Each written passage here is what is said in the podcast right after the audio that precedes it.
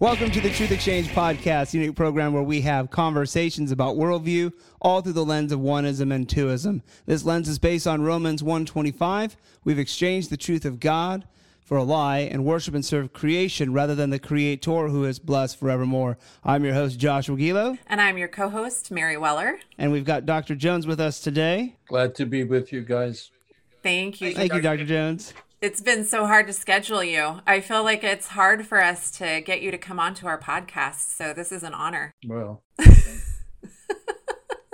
Today is a bit more of an advertisement day where we are going to discuss this upcoming symposium that we have scheduled for this year. Last year, our online symposium was the state of our disunion, where we had some veteran and some rookie lineup of speakers. This year, we have the same scenario with veterans and rookie speakers. The 2022 symposium, which will be in September, Stolen Identity, the Theft of the Binary in Contemporary Society. And this is how we are describing it. We're describing it like last year with a set of questions. What are your pronouns? What's your Enneagram number? How do you identify? What is a woman? These current cultural questions are a restatement of one of the oldest questions of the human race. Who am I? Today's answers carry a beguiling temptation to define ourselves by looking within, whereas the older version implies that we should look outside ourselves, asking our Creator to tell us what we need to know. Whether in the church or the White House, at home or in our nation's schools, many in our culture, including Christians, are facing an identity crisis. And if we fall prey to the deceptive influences that tear us away from our ties to the Maker, the Creator, and Savior, we wind up in a oneness world.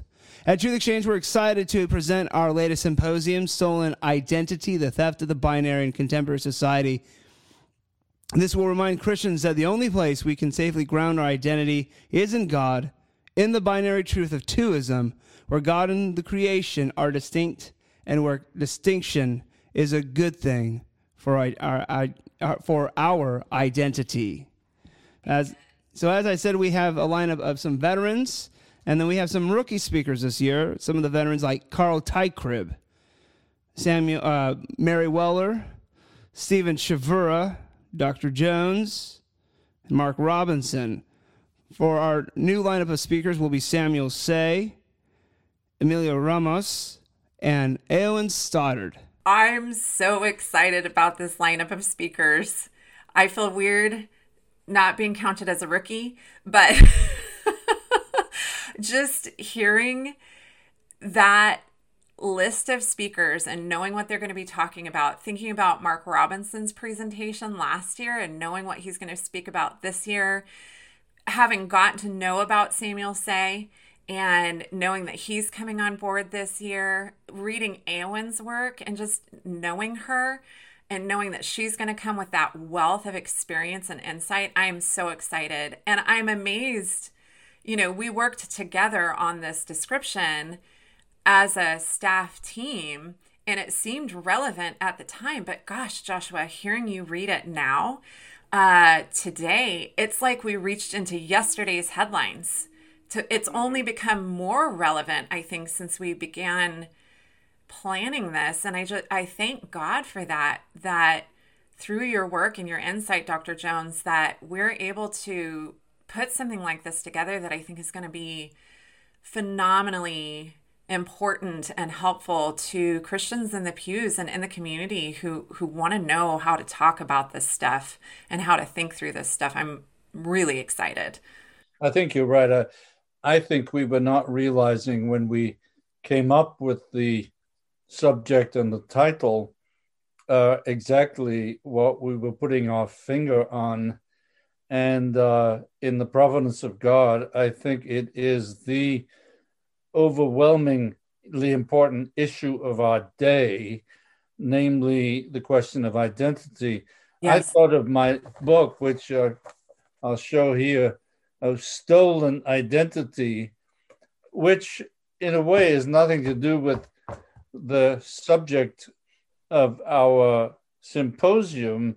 in a certain sense, though that book with that title, Stolen Identity, is actually how liberals stole or tried to steal the identity of Jesus, yes, as God's son, teaching biblical truth to a Gnostic spiritualist. They tried to make Jesus make his identity the identity of a pagan Gnostic.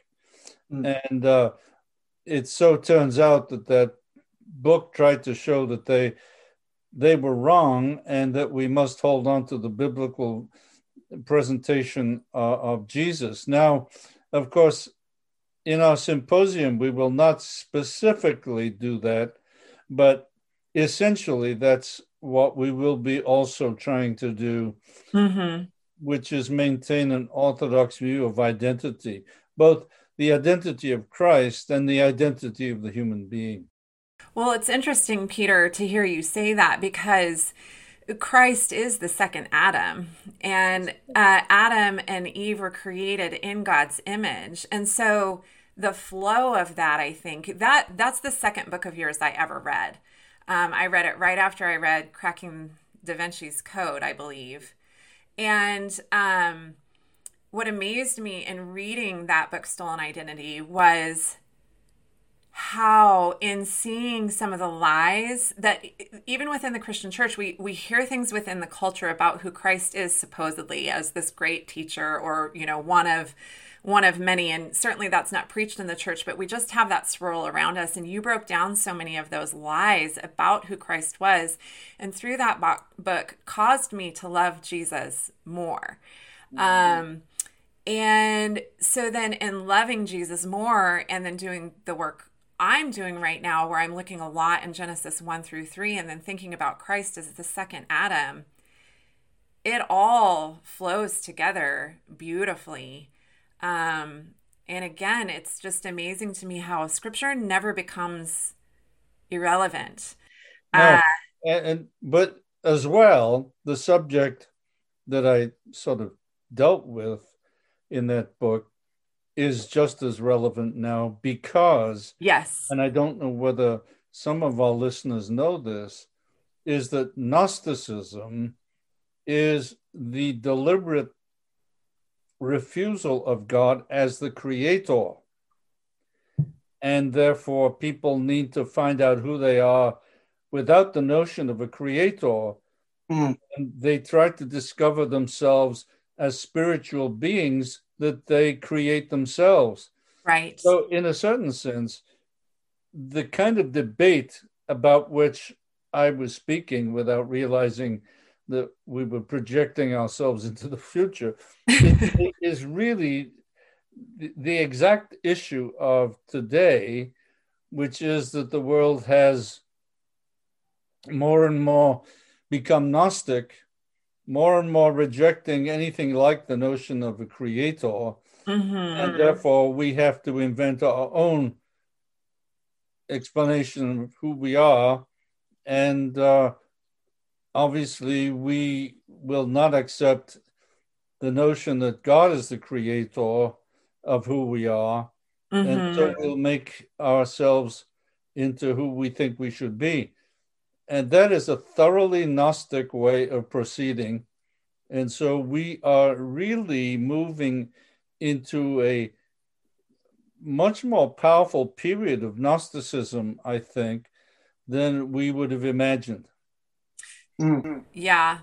You know, that's interesting, Peter. I keep thinking as you're talking about these children's books that I've been dealing with, and how so much of what is taught to these children is that when you're born, your body's just sort of this package, almost an irrelevant package.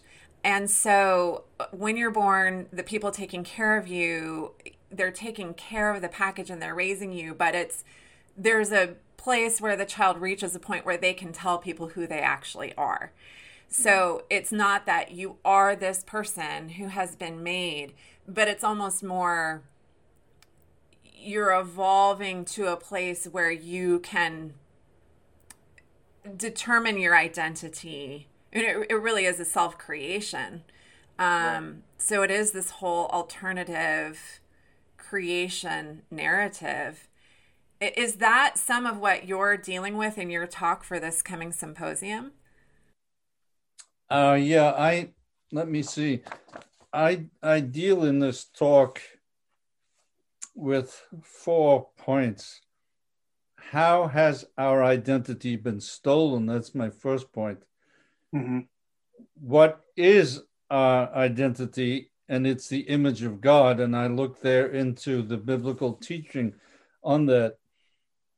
The third element I talk about is giving ourselves or stealing identity is idolatry. Mm. I want to describe exactly what it means for people to refuse God's gift of image and creating one's own image, which is idolatry. Mm. And then my final point, which is sort of discouraging, is that that produces ultimate cultural chaos. Mm. Yeah. Mm-hmm. So I sort of arrive at a very discouraging view of the future culture. Yeah. But it is interesting, speaking of culture, as I'm writing this stuff, I realize that I'm going through my entire life. I'm an old man, and when I was younger, I came to the States in 1964. Right. And I always used to say, when I came to the States, I thought I'd died and gone to heaven, because I'd never seen a culture so Christian. Mm-hmm. Christianity was absolutely everywhere, on television, on the radio, in colleges, obviously in thousands of churches all over the place and in Christian ministries. And I'd never seen anything like that. I thought I'd died and gone to heaven. Did it seem genuine, Peter? Because as a 40-something, we hear about these references to like the Christian past of America almost as if it were simply a veneer. But it sounds to me like it seemed very genuine to you in very real ways. Oh, yeah. I mean, obviously, you always have phony stuff and all, and superficial Christianity. Yeah, I realized that, but I also realized that people ran their lives without necessarily being spiritual or on some kind of biblical basis. I always remember being surprised at seeing people in the grocery stores. One woman told the grocery gal that she'd given her the wrong change, and she gave back some of the change she shouldn't have got back to the grocery girl. And I thought to myself, I don't think I'd see that in Europe. I think people would walk away and think they've done a good job. So people tended to live, according to biblical structures. Obviously, marriage was held in high esteem, and male and female was not questioned. Mm-hmm. There were lots of really good things about the America of the 60s. Yeah. But I watched how America of the 60s began to collapse. And that's what I've watched ever since. And that's why my books have tended to develop a cultural description, if you like, of our culture becoming more and more at the same time godless and Gnostic. Mm-hmm. So that today, and it's not just America anymore. I listen to the BBC a lot, and it has gone in the same direction. It never speaks about Christianity anymore. It used to, but BBC never does. it will present all kinds of weird things and think that they're norm and present them as normative. Mm-hmm. So the West, I think, has become less and less based upon a biblical view of existence. That's what I've seen. And now it is being based on all kinds of other things. Dr. Jones, did you have a title that you have prepared for your talk, or are you still just going on for the theme right now? Well, the only title I gave myself was Oneism or Twoism, Male or Female. Mm. But that might need some help. So you might need a biologist. That's right. Exactly.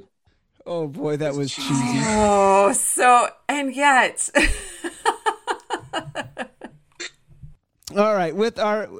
Along with Dr. Jones on the virtual tour for the symposium is Carl Teichrib. He's going to be, his talk or his theme, global spirituality and personal identity. Now, let me say this real quick is, as we did last year, we'll be having interviews with each of our speakers to promote this symposium. So everyone's going to get a little bit of a foretaste of what's to come.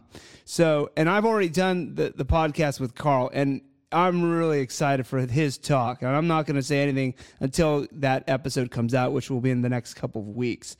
But Carl, this is not his first time with us. And he's a veteran of traveling and going to all kinds of pagan conferences like Burning Man and Pagacon. Dr. Jones, did you have any comments that you wanted to add to Carl before we move on to the next speaker? He is a good scholar as well. His latest book I read and endorsed, but I forget the name of it. Do you know the name of that? His latest book? It's a big, thick book. Yeah, I'm pulling it up right now. I should know that, but I do not. I think Carl is one of those guys similar to you, Dr. Jones, where so much of what he was talking about, say even 10 years ago, seemed so fringy. You couldn't contemplate the idea of it becoming mainstream, and yet here we are. Mm-hmm. And so I'm really interested to hear his take. I'm amazed at all the places he goes to. Yeah. And he just tells people, he tells them he's doing research on what the particular group is focusing on. So right. I guess he doesn't come out right away and say, I'm a biblical scholar. Maybe he has a way of presenting himself that does not raise the hackles, but he does not hesitate in going to all these places like Burning Man and so on. It's really remarkable.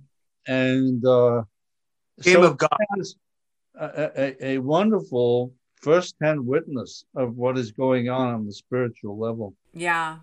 Joshua, we lost that. What was the title? Game of Gods. Game of Gods. Okay.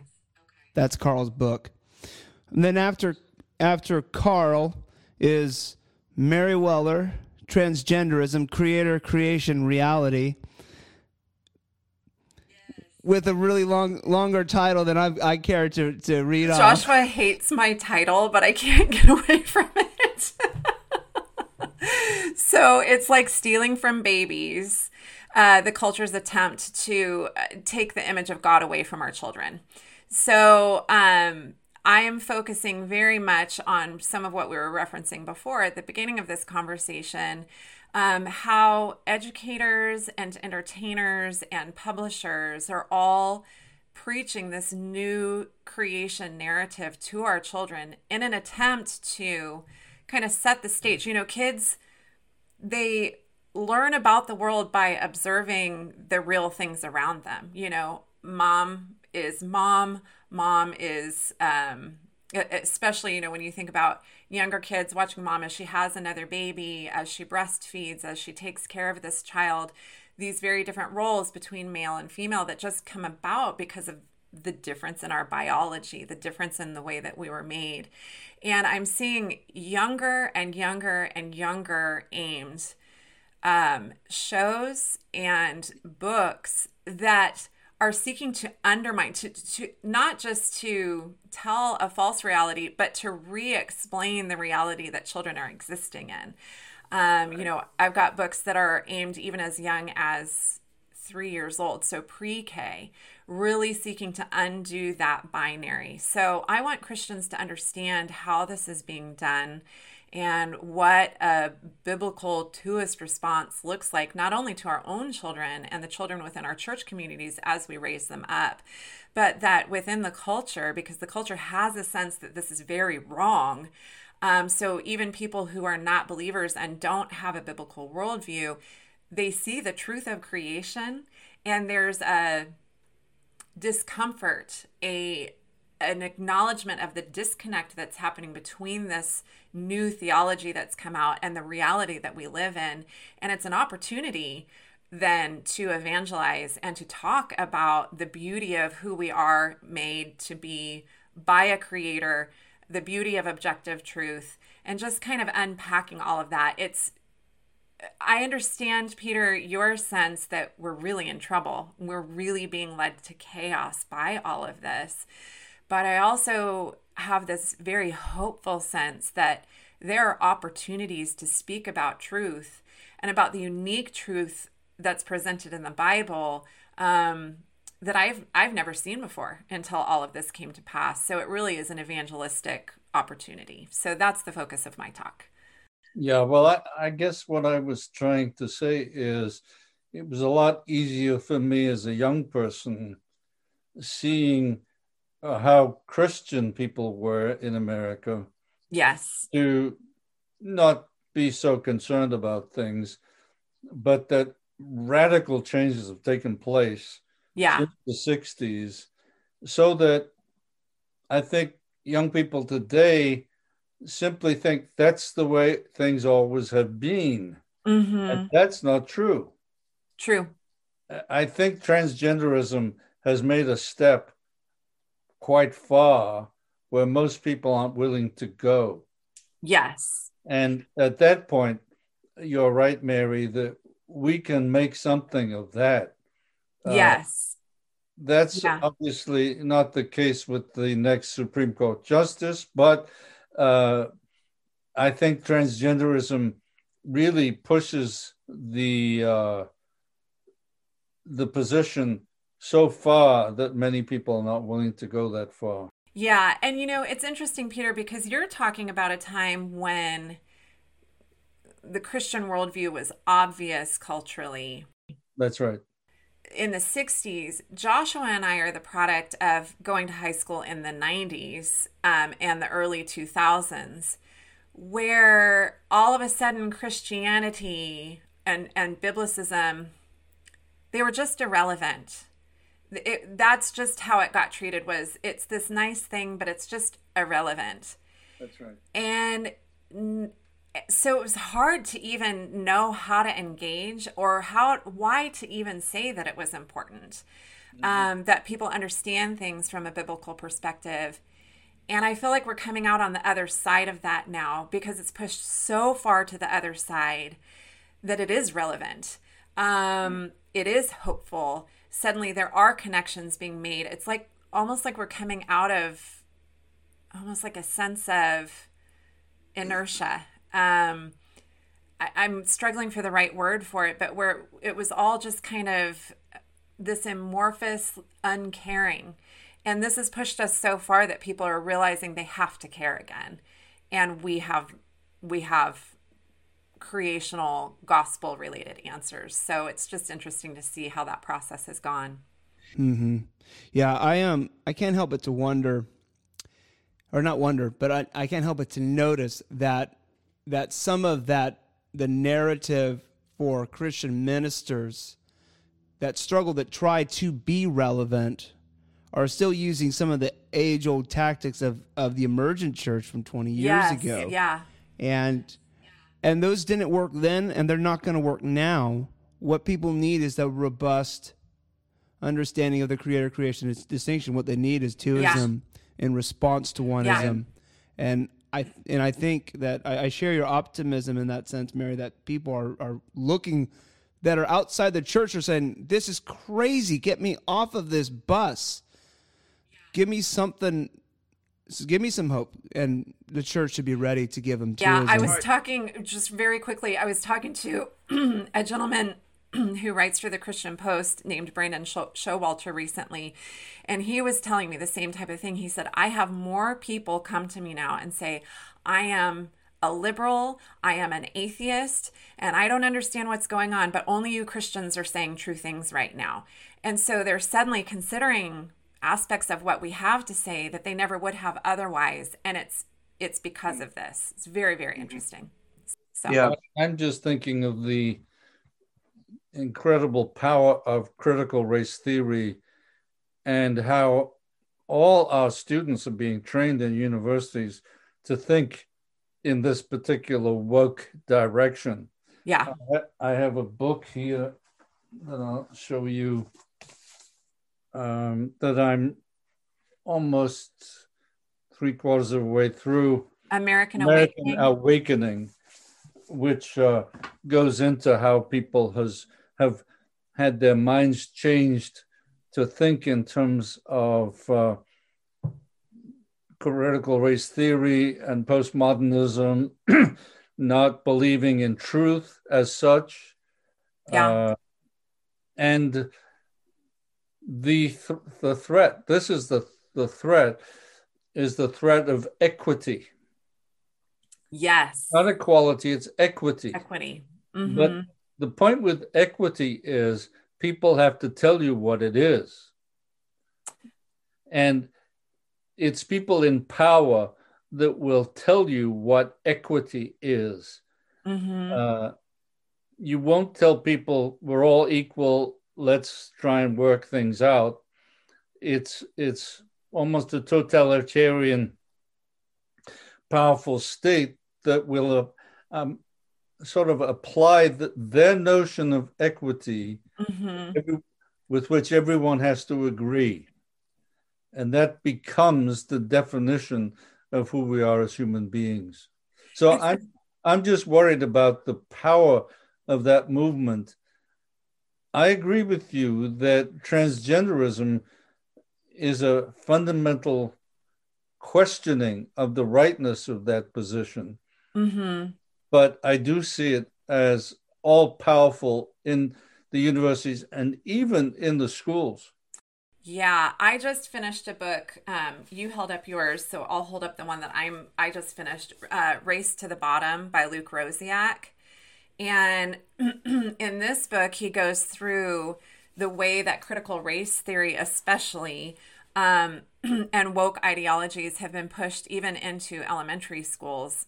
That's right. And we had all read in The Office, this was a number of years ago, but there's a less and less ridiculous seeming short story by Kurt Vonnegut called Harrison Bergeron, and he's envisioning a culture in the future where people who are too smart have these loud buzzers put in their ears to interrupt their too intelligent thoughts, so that to bring them down to average intelligence. People who are very good looking have to wear clown noses so that they are not so good looking that they make the average looking feel bad. People who are too strong must wear weights. And sounds like equity. It is, right? It seems that equality is making sure that everyone starts from the same starting line, and then they make of that race what they can. And equity says, no, we all have to finish at the same time, and we will slow you down, we will muck you up as much as possible to make sure that even if it's a poor ending, it's an ending that everyone shares. So you're seeing it in the universities, Peter. I think you would enjoy this book by Luke Rosiak, talking about how it's being pushed into elementary school systems and the documented proof of the damage this does to the very groups of children that they're claiming to help. It does tremendous damage to their grades and to their ability to even think rationally. So I think you're right that we have a hold on reality in terms of males and females, and transgenderism goes too far. I also think we can make a case for truth as such, whereas postmodernism tries to say there is no such thing as truth. Of course, the problem with that is you have to believe what the postmodernist says is true. Mm-hmm. So if there's no such thing as truth, but that's a true statement, How can you make any true statements? And of course, people do want to make true statements. And so we're stuck with the problem of truth. And I think we have a good case to make a statement of truth based on the biblical testimony. Yes. Yeah. Well, that, I guess that segues into our next guest speaker, who is going to be a rookie with us this year, Samuel Say, who's a Canadian. He's going to be dealing with the topic of intersectionality. Tell us about him. Who is he?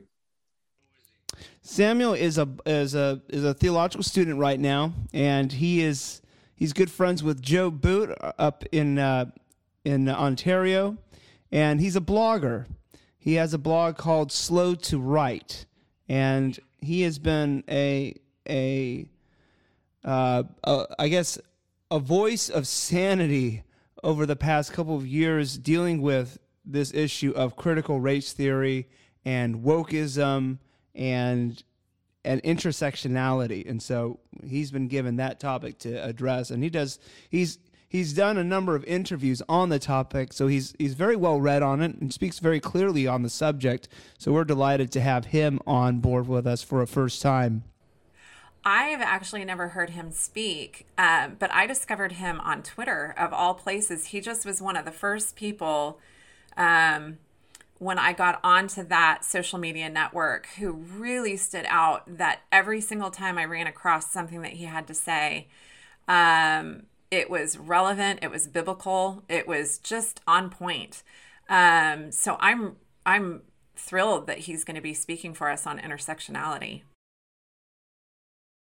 What we need to be proud of, and that's why I mentioned that he's Black, I think we have 2 Black speakers, 3 women, and the rest are males. But this is quite a variety of kinds of speakers, and I'm proud of that. We're very diverse. And we should just comment that we have a woman, and we have a Brit, and we have a Jew on this podcast. That's true. We're very inclusive. We're very inclusive. Well, we have somebody from the UK. That's right. Eowyn is in Germany and has been there for many, many years. So we do have all kinds of cultural witnesses as well. The Canadian and American. So we have Andrea. That's one, the UK. Yeah. Okay, you better keep talking and tell us who the others are, Josh. All right, so then we have Stephen Chavura coming back, and he'll be dealing with the modern self. Australia, there we go. There we go. Yeah. We're multinational. And then Eowyn Stoddard. Eowyn is your daughter, and she'll be tackling the issue of male and female, but specifically patriarchy and feminism. Yep. And then we have Andrea Williams, who is over at Christian Concern, and she'll be dealing with law and personhood. Over where? And Christian Concern is in the United Kingdom. Thank you. Yes. It's an important ministry in the United Kingdom that tries to keep in touch with what's happening in the UK in terms of cultural changes. And these people are lawyers, and they're in touch with people in the Parliament and the House of Lords and everything else. They're very well-connected people. And she's the founder of that movement. And she knows absolutely everybody in the United Kingdom worth knowing.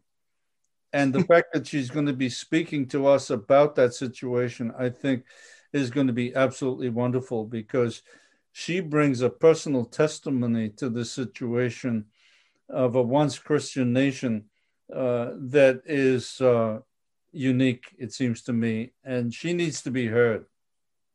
I could not agree more. There is so much that is coming out from the United Kingdom about, you said that her topic was law and personhood. Mm-hmm. And as you see the Tavistock Clinic,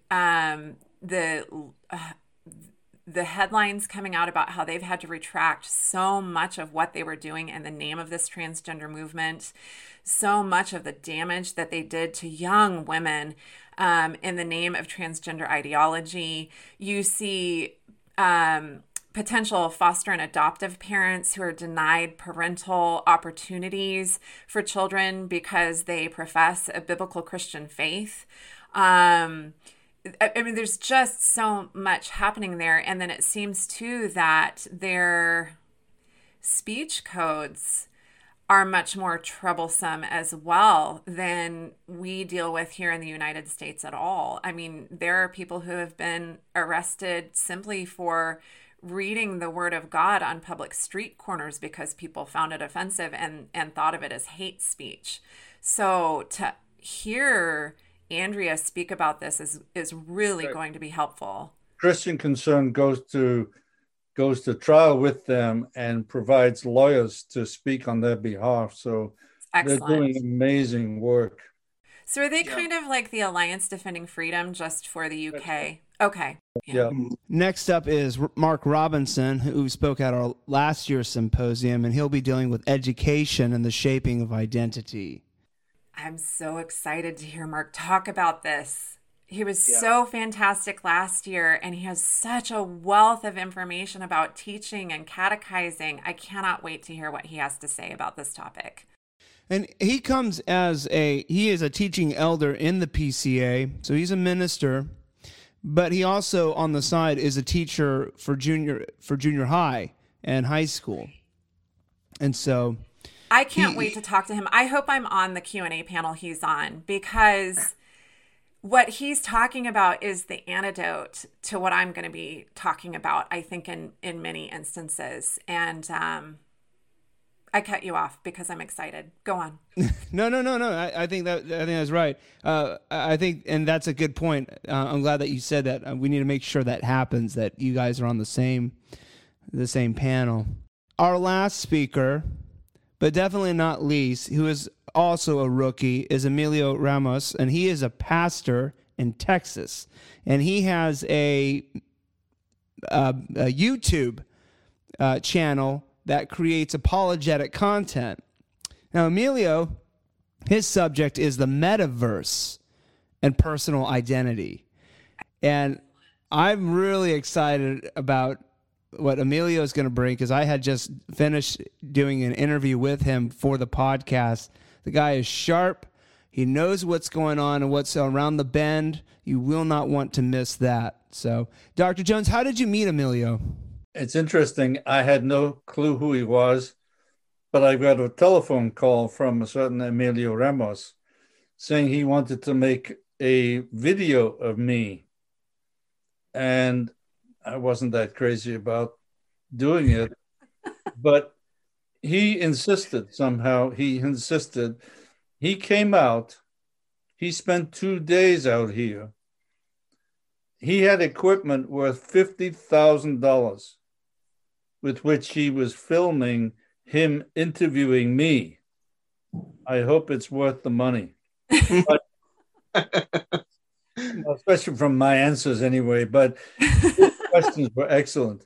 No, he's a very bright man. He's not just a technician and somebody who tries to produce movies and videos. How many videos did you say Joshi has on his site? Almost 500. 500. That's incredible. Yeah. Bob. The site is called Red Grace, I think. Red Grace. Red Grace. Bob is reading a book right now called The Return of the God Hypothesis. And that Stephen Meyer.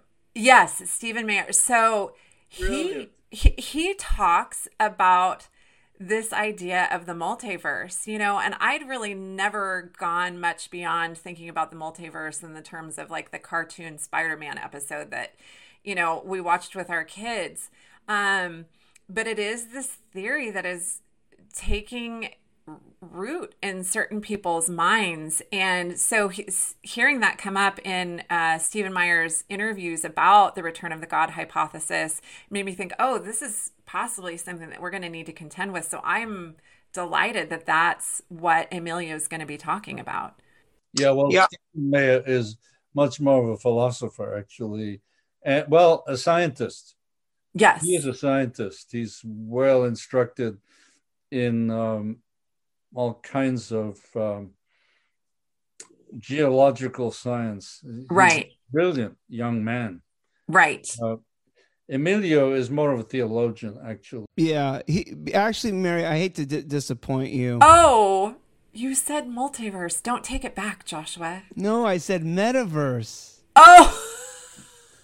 But multiverse does play into metaverse. Okay.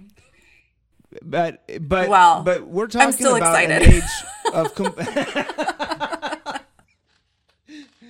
we are talking about an age where people are disconnecting from reality and they're logging on, right? And they're having church experience, they're having restaurant experience, they're having shopping experience, they're having community, all this type of, and it's all connected and it's not real. Yeah.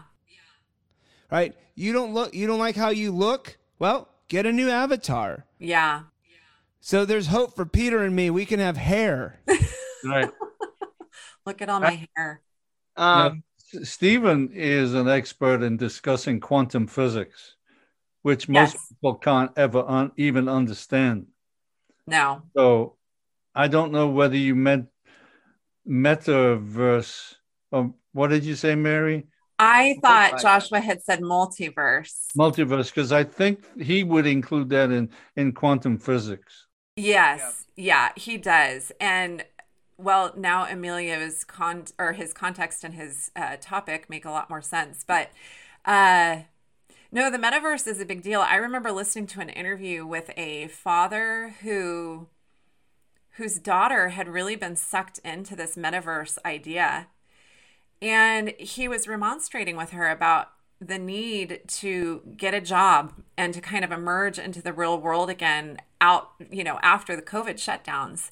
And she said to him, "Dad, I can have any house I want online. I can look any way I want online. I can choose exactly who I want to be. Why go fight it out in the real world when I can just pay for it online?" She really didn't see the value of working on her real world life, because her online life was so much easier and made her so much happier in her mind. Does Emilio get into transgenderism? He's going to touch on that because the metaverse does really because it's all about avatars. Yeah. And if you're not happy with who you are, right, your body type, whether you're male or a female or this or that, you just change it. You don't even have to be human. That's right. And you look down and you're wearing these goggles and this is your reality. Mm-hmm. And so, I mean, and this is, and this, you know, and it plays into in the realm of pornography. Mm-hmm. I meant to say something else. I chose the wrong word. Transhumanism was what I meant. Oh, yeah. Big time. Yep. This is the transhumanism movement. Peter, you were just trying to make me feel better about my mistake. And that's so gentlemanly of you. Oh, no. No, it's easy to make a mistake, though. Transgenderism and transhumanism. Transhumanism is the goal that some scientists have of blending the computer to human minds, mm-hmm. and to actually take over the next stage of evolution that they claim has happened via the use of computer science. Right. So we will become those connected in our brains to computers. And so we will transition to a higher form of humanity, hence transhumanism. Yeah. Another one of those things that 10 years ago seemed completely implausible. And here we are. Yeah. Yeah. So that's Emilio, very interesting fellow, has an interesting non-Christian past, I think was amazingly converted from a very weird kind of past, and is just full of good ideas and thoughts. So he's going to do a great job, Josh. Excellent. I think. Have you already interviewed him? I have. Yeah, I've interviewed most of the speakers at this point, so I'm very aware of a good flavor of how this event is going to turn out. And this is one that our listeners, our watchers, and our readers are not going to want to miss. It will be made available so that you can, like our last symposium, you can make use of it for a Sunday school, for a Sunday school format. So be on the lookout for more episodes to come out soon on this symposium. Yeah. Any more speakers? That's it.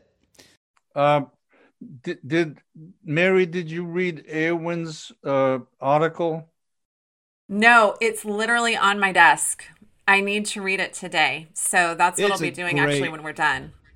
It's a really, really great article. The article is Bone of My Bone and Flesh of My Flesh, How the Creation of Eve's Body Foreshadows the Formation of the Church. I'm going to say this real quick, Dr. Jones, and then you could brag on your daughter a bit. But it was really wonderful reading this article that Eowyn wrote, because in it I could hear Dr. Jones, and it's a wonderful testimony of Dr. Jones's work and flowering in within his daughter's work. And then, of course, the way Eowyn writes, if you've ever read Eowyn's blog, A.O. Wiggles, I think it was called. Yeah. She has the tone and the wordsmithing of her mom, which Rebecca is just such a wonderful writer, as we all know. Yeah. So it was a really fantastic piece to read. So that's all I'm going to say about it. Now, all I will say is that I had no intention of getting any of my children involved in what we do at Truth Exchange, but she sent me this 19-page article a few weeks ago, and I didn't know it was coming. I read it, and it blew me away. I thought, that's wonderful. This is the way we need to think about women in terms of the biblical eschatology and the role, the key role of women in our lives and so on. She's just done a wonderful job, and I thought we have to have this as part of our looking at the question of identity. Mm-hmm. So that was the reason why I suggested her, not because she's my daughter. Well, you were worried about that, but I can speak for the rest of the staff that all of us were on board just because we know what Eowyn's like. We know about her ministry with her husband. We know about, we just know Eowyn. Who, by the way, is getting back home today from Krakow, Poland. Oh, excellent. Where he had been helping the folks, the immigrants from the Ukraine. Yes.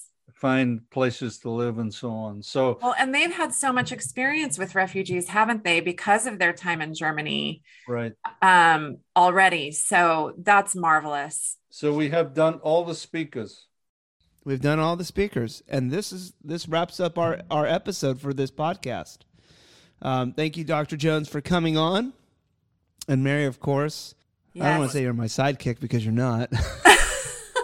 I think that those who follow this symposium will be greatly instructed by, is it 8 lectures? 9. 9 lectures dealing with this incredibly important subject of identity.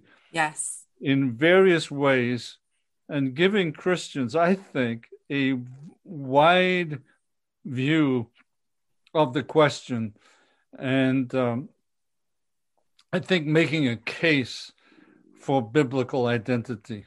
Yes. Mm-hmm. Yep. Yes. So, the value of it, the joy of it, truly. Yes. And it is absolutely crucial that this be done now. Mm-hmm. And God in his providence caused us to think of this subject, and we're preparing it now.